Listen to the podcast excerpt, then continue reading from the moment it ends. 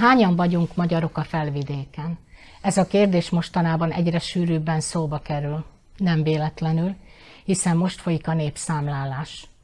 A lenni vagy nem lenni dilemmáját veti fel ez a kérdés a szórványvidéken, ami különösen érzékenyen érint bennünket, itteni magyarokat. Mai adásunkban a szórvány megmaradásáról és a magyar iskolák szerepvállalásáról esik szó. Köszöntöm stúdióban meghívott vendégeinket, Matus Mónikát, a Szenci Molnár Albert magyar nyelvű alapiskola igazgatónőjét. Jó napot kívánok! Valamint Jancsó Pétert, a Gimesi Alapiskola magyar tagozatának pedagógusát. Jó napot kívánok! Vágjunk is akkor bele a témánkba. Elsőként azt kérném, hogy vázoljuk fel Szenc és környékének, valamint Zoboraljának a jelenlegi helyzetét. Elsőként Monikát kérdezném, hogy mit tapasztalt az elmúlt tíz-tizenöt év során, milyen változások történtek a szenci magyarság létszámában. El kell mondanom ugye, hogy én nem szenci, hanem vásárúti vagyok, aki a Duna utcára Pozsonyba jártam iskolába, majd utána egy évig a Komáromi gimnáziumban tanítottam, és ezerkilencszázkilencvennyolcban mentem férjhez. A férjemhez Szencre költöztünk, akkor Szenc még egy kisváros volt, körülbelül tizennégyezer-ötszáz lakossal, ebből körülbelül háromezer-ötszáz volt a magyar. Én akkor azt egy élhető kisvárosnak éltem meg, mindenki ismert mindenkit, szlovákok nagyon sokan tudtak magyarul, legalább az alapvető kifejezéseket, a magyarok ugyanúgy szlovákul, és semmilyen nemzetiségi ellentét nem volt a lakosok között. A következő népszámlálásnál már tizenhétezren voltak, és csökkent a magyar lakosok száma, és a legutóbbi népszámláláskor kétezer-tizenegyben tizenhétezer-ötszáz lakosnál kétezer-ötszáz körül volt a magyarság számaránya, úgyhogy egy mindegy olyan ezer magyar veszett el az asszimiláció, vagy a külföldre költözés, vagy a máshova költözés következményeképpen. Ez, hogy hova tűntek el a magyarok, ez egy nagyon bonyolult kérdés, hiszen mi Pozsony szatellitvárosának vagyunk tekinthetők, és ezerkilencszázkilencvennyolctól, amióta én odaköltöztem, mintegy hat-nyolcezer emberrel duzzadt fel Szenc lakossága, akik általában szlovák nemzetiségűek, hiszen valószínűleg Pozsonyból vagy Kelet-Szlovákiából költöztek oda hozzánk egy jobb, különlegesebb hely reményében. Úgyhogy egyrészt a beköltözők csökkentik a számarányt, másrészt az asszimiláció a rengeteg beköltöző miatt, harmadrészt pedig a rendkívül magas ingatlanárak, amelyek vetekednek Pozsony ingatlanáraival, hogy a fiatalok sokszor költöznek inkább vidékre, ahol jobban megengedhetik maguknak, illetve a környező falvakba, jobban megengedhetik maguknak, hogy családi házban éljenek, ugyanazon az áron, amelyen mondjuk egy kétszobás lakást vennének Szencen. Tehát akkor per pillanat csak satszolni lehet a magyarság létszámát? Felhígult a beköltözőkkel? Satszolni lehet, kétezer-ötszáz volt legutóbb, remélem, hogy a mostani népszámlálás alkalmával ez megmarad. Én nagyon pozitívan gondolkodom és reménykedem, mindezt pedig azért, mert az elmúlt tíz évben az iskolánk diákságának a létszáma nagy arányúan megemelkedett, száz hatvanhétről kétszáznegyvennégyre, ami egy körülbelül negyvenöt százalékos emelkedés. Én reménykedem abban, hogy azok, akik az iskolánkat látogatják, pluszban az ő családjaik magyarként fogják a népszámláláskor, magyarnak fogják magukat tartani, és én remélem azt, hogy megmarad ez a létszámarány. Péterhez fordulnék. Ugye a Szenc és környékének a környéke magyarságának a létszámát nagyban befolyásolja a főváros közelsége. Vajon a zoborai magyarságra mennyire hat az új autógyár megépülése, illetve Nyitra közelsége? Hát alapvetően ugyanaz a helyzet itt is, Zoboralján is, ahogy Pozsony környékén is, hiszen Nyitra egy viszonylagos jólétet biztosít az emberek számára. Egy nagyon nagy mértékben fejlődő városról van szó, iparosodó városról, és ez magával vonzza azt, hogy az emberek bizony jönnek Nyitrára. És hát hozzá kell tenni, lassan már nem is csak szlovákokról van szó, vagy magyarokról, hanem Szerbiából és Ukrajnából is nagyon-nagyon sok vendégmunkás érkezik, és ez meglátszik a környező falvak összetételén is, hiszen a munkasszalók ugye nem bírják felvenni ezt a sok embert, és az emberek szépen lassan szivarognak ki a falvakba. És ez a Nyitra környéki magyar falvakban, vagy egykori magyar falvaknak a létszámán is látszik, hiszen a Gerencséri utca, ami valamikor, és még most is végig piros rózsa, de ott már nem nagyon ismerik ezt a dalt. Sajnos azt kell mondanunk, hogy bizony-bizony Nagyon nagy aránya ott az elszlovákosodás. Az asszimiláció nagyon-nagyon érint ezt a vidéket. Említsük meg a legmagyarabb falvakat a Zoboralján, ugye? Melyek azok? Per pillanat? Meg kell említenünk feltétlenül Alsóbodokot, illetve Nagycétényt is. Hogy ott nemrégiben nyílt egy teljesen magyar óvoda. És a többi helyen ugye ott jóval ötven százalék alatt van a Ugyan. magyarok száma, aránya.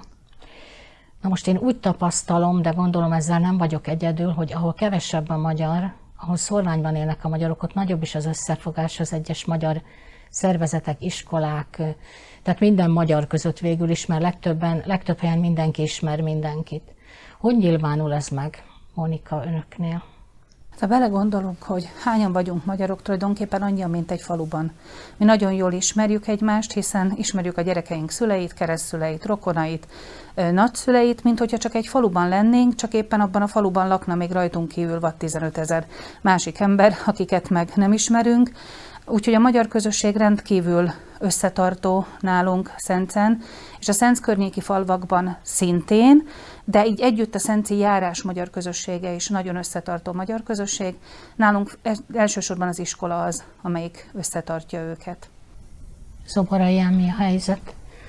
Hát elmondhatjuk azt szintén, hogy Zoboralján szintén mindenki ismer mindenkit, ugye a magyar vonatkozásokban pláne ez, ez egy jellemző dolog, hiszen egymás rendezvényeire eljárnak a környező falvak lakói, és hát a szervezetek elsősorban ugye a Csemadokot kell megemlíteni, amelyeknek kimondottan erős bázisa van ezen a vidéken, illetve meg kell említeni még a, a Nitra és vidéke célalapot, melynek én lettem az elnöke, tavaly júniusban választottak meg. Ez ugye a Rákóczi Szövetségnek a helyi a fiókja, mondhatjuk úgy, ami szintén igyekszik különösen a fiatalokat megragadni a magyar ügy mellett, bár ugye ez a vírushelyzet miatt értelemszerűen nehezebben indul. Ugye ott azért a hagyományok nagyon nagy szerepet játszanak, mert Zoboralján még nagyon sok népszokás él mind a mai napig, ez óriási kincs. Igen, ez így van. Zoboraljának az a néprajzi kincse, amit mindmáig magával visz, az ott van, csak lendületbe kell hozni, hogy az emberek lássák. És az iskolánkban működő ifjúsági csoportok, ugye ezek a színjátszó csoportok, ne talán énekkarok, ezek gyakorlatilag nem csak a mi iskolánkban vannak jelen, hanem a környező falvakban is. Számos szlovák csoport mellett ugye működnek a hagyományosan magyar csoportok is, amelyek járják tulajdonképpen a Kárpát-medencét. Diákjaink felléptek Ópuszta-Szerenmára, hagyományos betlehemezéssel felléptek Pécsben, Budapesten. Szóval mindenhol ott vannak, mindenhol úgy tekintenek rájuk, hogy egy igazi kincset visznek magukkal. Emlékszem néhány évvel ezelőtt, amikor a Tompa Mihály országos fersenynek a galantai fordulójára elmentünk, és az egyik diákom beszélgetett mellettem az utcán, azzal a jellegzetes gimesi ízőssel, tanító bácsi szépen szólongatott engemet, beszélgettünk, és bizony többen megfordultak utánunk, és kérdezték, hogy honnan jöttünk.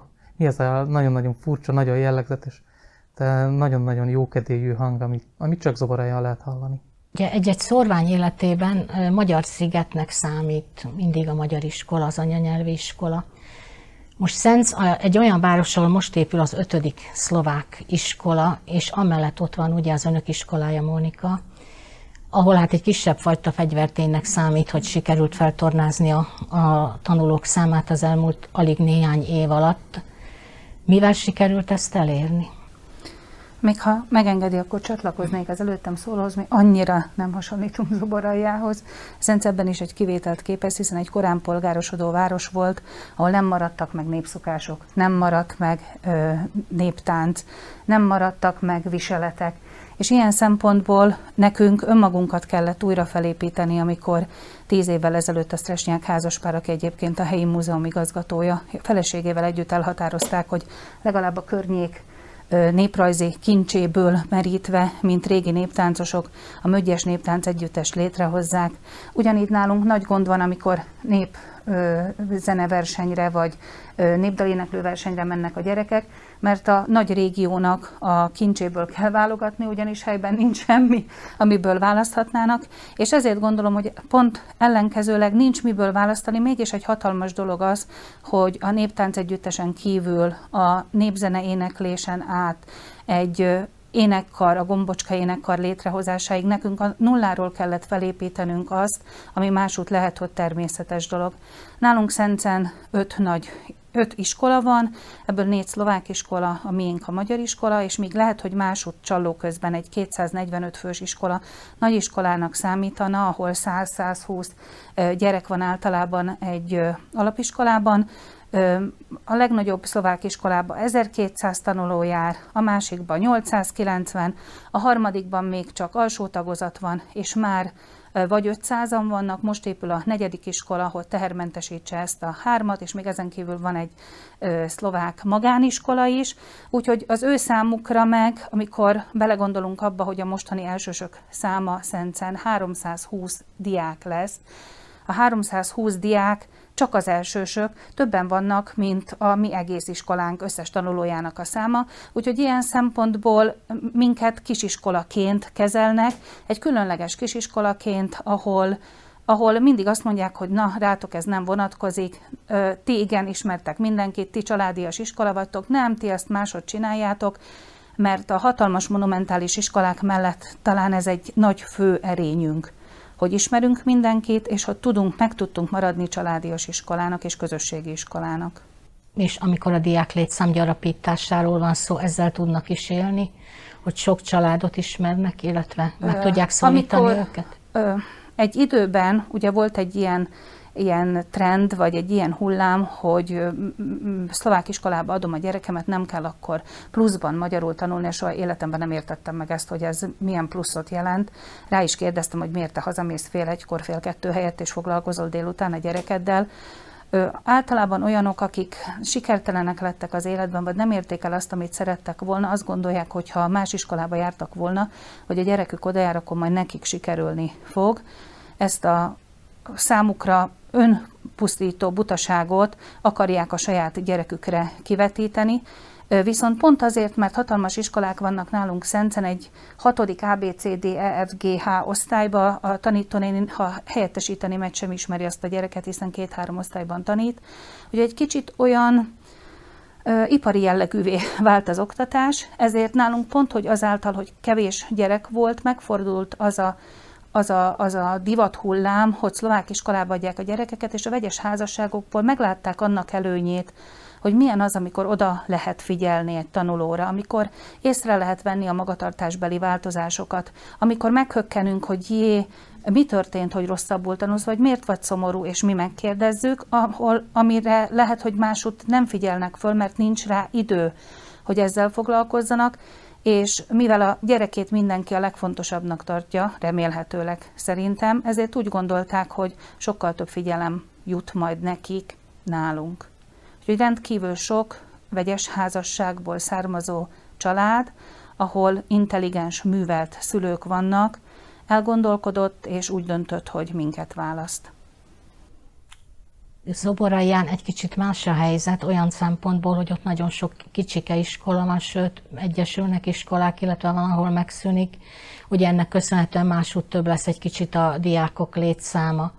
Hogyan sikerül a gimesi iskolába bevonzani a, a, a magyar, illetve a megyes házasságból származó gyerekeket? Hát valóban így van, hogy megszűnnek iskolák, sajnos ezt látjuk Zoboralján, hiszen fogy a magyar, megállíthatatlanul talán. Lehet egy ilyen pessimista kijelentést tenni, hogy megállíthatatlanul.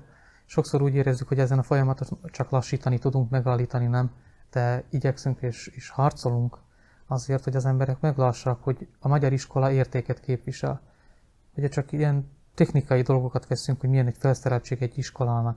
Ezeket az anyagi részeit semmivel sem vagyunk mi magyar iskolák rosszabb helyzetben, mint a szlovakok, különösen a miénk, ugye, akik egy, egy vegyes iskola szlovák és magyar tagozattal, tulajdonképpen ugyanazt kapjuk meg, mint a szlovák tagozat, tehát nem mondhatjuk el azt sem, hogy bármiféle hátrányérne minket. Mi többletet képviselünk mindenféle szempontból, kulturális szempontból, abból a szempontból, hogy nálunk is nagyon-nagyon családias a, a légkör, hiszen gondoljunk bele, negyvenegy néhány gyerek jár hozzánk, máshol egy, egy jobb osztály, ennyi gyerek nálunk, pedig hogy ez kilenc év folyamban van ez a negyven gyerkőc. Tényleg mindenki ismer mindenkit, egy, egy nagy család tud lenni ez a dolog, és talán mi legalábbis így gondoljuk, hogy az Zoboraljan a magyarság meg magyar maradásának a kulcskérdése az, hogy tudunk-e közösség lenni. És egy ilyen kisebb létszámú iskolában a közösség jobban ki tud alakulni.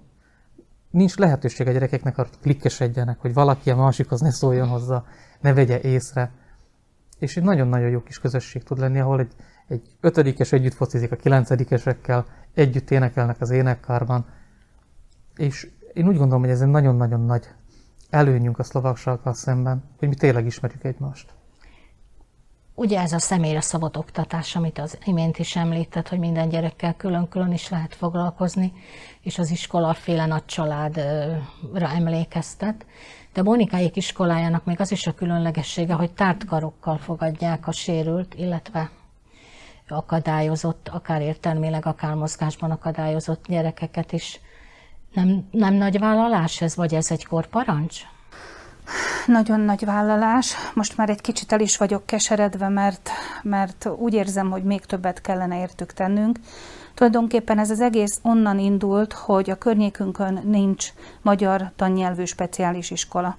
Aki a szenci járásból valamilyen sérült gyermekke volt, vagy valamilyen fogyatékossággal rendelkezett, nem tudta megengedni magának, hogy Jókára vagy a Dunaszerdahelyi járásba hordja.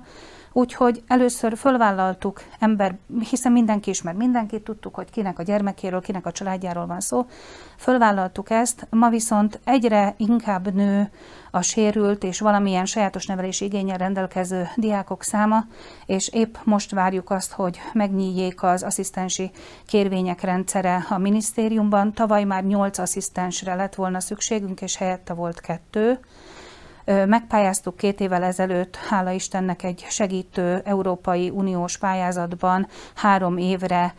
Van egy speciális pedagógusunk és egy félállású pszichológusunk, aki a másik félállásban asszisztens. Ez azonban nagyon kevés. Tényleg szükségünk volna arra a nyolc asszisztensre, és most úgy érzem, hogy tizennyolc gyereknél, mert ennyi integráltunk lesz a következő tanévben, ez a két ö, asszisztens és a két segítő személyzet annyira kevés, hogy már nem tudjuk a számukra száz százalékban biztosítani azt, amit még nyolc-kilenc gyereknél biztosítani tudtunk. Ráadásul a minisztériumtól megkérdeztem, hogy hogyan képzelik el például, hogy egy ötödikben huszonnyolc gyerek mellett tanítson úgy a kolléga, hogy van á dé há dé és á dé dé, és lesz egy pszichiátriai beteg, mindenféle sajátos nevelési igényű gyermek lesz abban az osztályban, és bizony nem tudom elképzelni, hogy asszisztensek nélkül ezt meg lehetne oldani, de nem hiszem, hogy kettő helyett nyolcat kapnánk idén. Úgyhogy megint azt mondták, hogy pályázzuk, és hogy a jövőben nem valószínű az osztály létszámok csökkentése, hanem inkább emelni akarják harmincra, sőt, ahogy jól tudom, az az országos inkluzív oktatásnak a jövője, hogy megszüntetik a speciális iskolákat is, és őket is integrálni szeretnék a köznevelésbe. Egy darabig, amíg száz százalékig biztos vagyok benne, hogy a gyermek javát szolgálja az inklúzió, addig mindent megteszünk értük, de aztán elérkezik az a pillanat, hogy vagy anyagi hiány, vagy személyhiányból fakadóan ö, rossz érzésem van, és úgy érzem, hogy többet kellene tennünk, de már most nem tudok mit. Úgyhogy ilyen szempontból ez egy kicsit most negatív az én számomra, mert több anyagi forrásra lenne szükségünk, vagy pedig több emberre.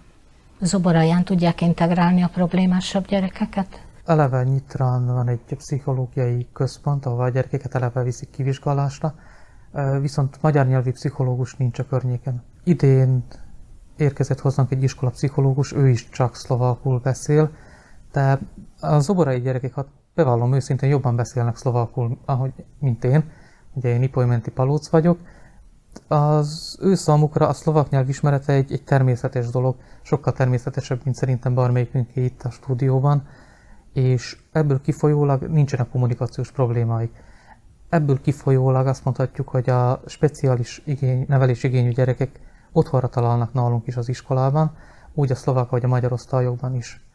Jelenleg is ö, van két speciális nevelési igényű tanulónk, két különféle osztályban, akik mellé asszisztens is érkezett idén, úgyhogy én úgy gondolom, hogy nagyon jól uh, tudjuk kezelni a helyzetet. Kislétszámú a magyar tagozat, ebből kifolyólag uh, tudtunk eddig is ezekkel a gyerekekkel külön foglalkozni, azért már egy, egy nagyobb létszámú osztályban ez problémát tud okozni, és ilyenkor tényleg nagyon-nagyon jól jön egy ilyen asszisztens. Nagyon jól jöhet egy jó polgármester is, ugyanis nagyon nagy örömmel tapasztaltam azt, mikor zoborai magyar polgármesterek után kutakodtam egy írásom kapcsán, és rengeteg nevet kaptam, és rengeteg elérhetőséget. akkor egy kicsit megnyugodtam, és azt gondoltam, hogy nincs még minden veszve, hiszen nagyon sok község polgármestere vagy teljesen magyar, vagy félig magyar, vagy beszél magyarul. Ez mennyire befolyásolja például Gimesen, hogy működik együtt az iskola a polgármesterrel, illetve az önkormányzattal? Csak azt tudom mondani, hogy a polgármesterek értéket látnak ezekben az iskolákban. A Zoboralján mindig is volt hagyománya a magyar oktatásnak, és erre a polgármesterek is így tekintenek, hogy nem akarják elveszíteni ezt a kincset. Ez, ez számukra is egy felmutatható dolog, hogy ezeket az iskolákat megőrzik, felmutatható dolog az, hogy ezekben az iskolákban milyen minőségű oktatás folyik, és emiatt támogatnak minket. Van idő, amikor nyilvánvalóan le kell ülni, beszélni velük, tárgyalni kell az iskola vezetőségének is a polgármesterekkel, van úgy, hogy a polgármestereknek együtt kell döntéseket hozniuk. Az elmúlt években volt róla szó, hogy összevonják Zoboralján az iskolákat és létrehozzanak egy központi intézményt. Ez nem valósult meg, de úgy gondolom, hogy a napi kommunikációban, a napi probléma megoldásban mindig is partnerek voltak, és partnerek maradnak ezek a polgármesterek számunkra. És ugye pénzkérdés, pénzkérdése is a jó együttműködés, hiszen minél kisebb egy iskola, annál inkább rá van szorulva az önkormányzat anyagi támogatására. Szenc esete azért is érdekes, mert ott szlovák polgármester van, viszont ha jól tudom, meglehetősen nyitott. Szlovák polgármesterünk van, nagyon jó az együttműködés a polgármester úrral, sőt, amikor az oktatásügyi miniszter Szencre látogatott, akkor ő volt az, aki az iskolánkat magyar iskolaként javasolta az egyik meglátogatandó iskola közé. Soha nem volt semmilyen gondunk, ő eredeti szenci, aki még azt tapasztalta meg, hogy az teljesen természetes, hogy magyarok és szlovákok együtt élnek a városban. Áttérünk akkor a záró témánkra, ami csatlakozik szintén a, a népszámláláshoz is. Április fontos hónap a magyar iskolák szempontjából, hiszen most zajlanak a beíratások, most kezdődnek. Az érdekelne, hogy hogy oldják meg idén, tehát idén is inkább az online forma van előnyben részesítve. Idén sem mehetnek el sajnos a gyerekek, nincsenek solilesők, nincsenek nyílt napok, ami nagyban nehezíti azért a munkát, és előfordulhat, hogy több kisgyerek esetleg úgy ül be majd az iskolapadba szeptemberben, hogy előtte nem látta a jövendő iskoláját. Hogy készülnek és mikor lesznek a beíratások, Mónika, önöknél? Nálunk központilag az egész város számára április tizenhatodikán, tizenhetedikén van a beiratkozás, azért, mert azelőtt a szlovák iskolákban nagy gond volt, hogy párhuzamosan több helyre beiratták a gyerekeket, ezért most egy központi polgármesteri rendelet szabályozza, hogy mikor történjék közösen a beiratkozás. Tavaly sokkal jobb helyzetben voltunk annak ellenére, hogy ugyanúgy online ö, folyt a beiratkozás, mint idén, de mi a beiratkozási programot már októberben el szoktuk kezdeni, hogy októbertől kezdődően a nagyovisok járnak hozzánk különböző foglalkozásokra, beülnek az elsőbe, megnézik a tanítónéniket, együtt játszanak azokkal a nagyobb elsősökkel, másodikosokkal, akikre emlékeznek még az óvodából. Úgyhogy ez legalább februárig zajlhatott. Idén a mostani kiselsősöket mi sem ismerjük, és ők sem ismernek bennünket, ezért kitaláltuk, hogy legalább egy videó formájában végigmegyünk az iskolán, és bemutatjuk a tanítónénit meg az osztályt, hogy hogyan fog kinézni, hiszen a számukra is rendkívül fura beülni egy olyan intézménybe, amelyről lehet, hogy a testvérek már igen tudnak, és az is igaz, hogy közösségi iskolaként nagyon sokszor jönnek az óvisok hozzánk látogatóba az összes közösségi rendezvényünkre a szüleikkel együtt, de azért mégiscsak más úgy elsősnek lenni, hogy nem kell azon izgulni, hogy hogy fogok oda találni, milyen lesz az osztály. Sokkal otthonosabb az, hogyha már ismeri magát az épületet is a gyermek, úgyhogy ezt próbáltuk egy ilyen kis videófilmmel, mint egy nyílt nappal megoldani, még akkor is, hogyha ez kevés lesz a gyerekek számára. És akkor online lesz főleg a beiratkozás? A, online lesz a beiratkozás, de tartunk beiratkozási ügyeletet a szülőknek, hogy segítséget adjunk, illetve az iskolatáskát. Mindenképpen, amit a Rákóczi Szövetség ajánlott fel, azt szeretnénk, szeretjük úgy átadni, illetve tavaly úgy volt az átadás, hogy jöttek a szülőkkel a gyerekek, és kivittük az udvarra, hogy mégiscsak lássa az épületet, és ő kapja meg a kezébe azt az iskolatáskát, aminek örülhet, vagy ő választhatta ki, hogy milyen mintázatút vagy formájút szeretne. Zoboralján gondolom egész éves tevékenység az, hogy próbálják fölmérni, hogy mennyi lesz a jövendő kiselsős, tehát nem szorítkoznak csupán a beiratások idejére, akkor már talán el is lennének kicsit késve. Hogyan, milyen módon zajlik a beiratás önöknél, és azért néhány számot, hogyha tudna mondani, hogy esetleg mennyi gyerekre számítanak idén? Hát úgy néz ki, hogy idén nem lesz elsősünk. Ez egy szomorú hír. Ilyen már előfordult régebben is, viszont általában az ötödik évfolyamban felszokott töltődeni a környező falvak egy négyes iskolaiból a gyermek létszám, szóval ötödikben szokott általában kicsikét nagyobb, nagyobb létszámúval bővülni az adott osztály vagy évfolyam. A beiratkozások nálunk is online lesznek, hogy pontosan mikor lesznek ugye ezek a ügyeletek, az még fel fog kerülni az iskolánk weboldalára, illetve Facebook oldalára, még egy pontos datumot én sem tudom. Egy egész évben hogyan zajlik a gyerekeknek a nyomonkövetése? Talán elmondhatjuk azt, hogy mióta megszületnek, tulajdonképpen folyamatosan tartjuk a kapcsolatot a, a szülőkkel. A igazgató helyettes asszony, maga Judit, ugye maga is nagyon sokszor személyesen próbál hatni a szülőkre, beszélget velük, próbálja propagálni az iskolát, igazából ezzel mind így vagyunk, hogy minél több gyerek jöjjön hozzánk. És igazából a különféle rendezvényeinken, például a karácsonyi műsoron, vagy a különféle ünnepvarrókon, ezek a gyerekek, az óvodások, a szüleikkel eljönnek hozzánk, és látják belülről az iskolát. Szóval számukra ez, ez nem újdonság. Tavalyi évben a gimesi óvodát is felújítottak, és ebből kifolyólag az iskola épületeiben oldottak meg ezt a, ezt a igencsak nehéz évet, amikor kiszorultak ugye a saját épületükből. Ennél fogva az iskola területe, épülete, udvara a gyerkőcöknek nem lesz ismeretlen, úgyhogy ilyen szempontból talán egy kicsit szerencsések is vagyunk. Azért némi optimizmussal zárjuk szerintem a mai beszélgetést. Kérném szépen, hogy fogalmazzanak meg egy-egy üzenetet a magyar szülők felé, hogy miért érdemes magyar iskolát választani csemetéiknek. Mónikát kérném elsőként.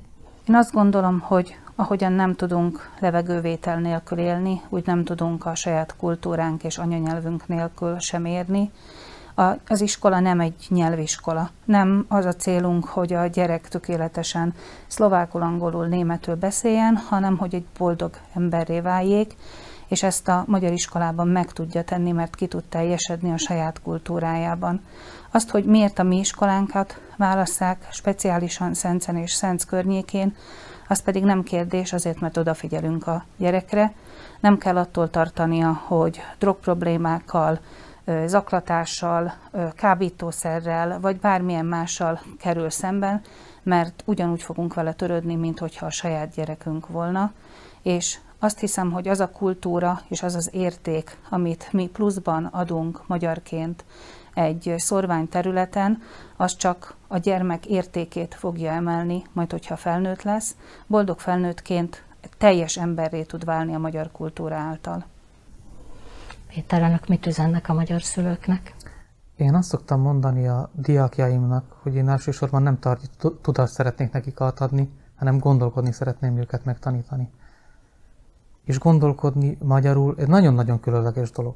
Ha belegondolunk, hogy a Nobel-díjasaink, íróink, sportolóink, és most nem akarok kiemelni senkit, de hogyha olyat mondok, hogy Neumann János, vagy Puska Öcsi, azért ezek igencsak magasra helyezik azt a bizonyos lécet, és ezt a fajta gondolkodásmódot, ezt a fajta zsenialitást, amit ők képviseltek, ezt más nyelven nem tudtak volna elérni. Én úgy gondolom, ezért nagyon fontos, hogy a gyerekek magyarul tanuljanak meg gondolkodni, hiszen ez egy alkotó, egy teremtő, egy, egy fantasztikusan ö, bő szókincsel rendelkező nyelv, amely itt él, és tökéletesen alkalmas arra, hogy ezzel a tudással, gondolkodási sémákkal, sajátításával a világ bármely pontjára elinduljunk, és ott sikereket érjünk el.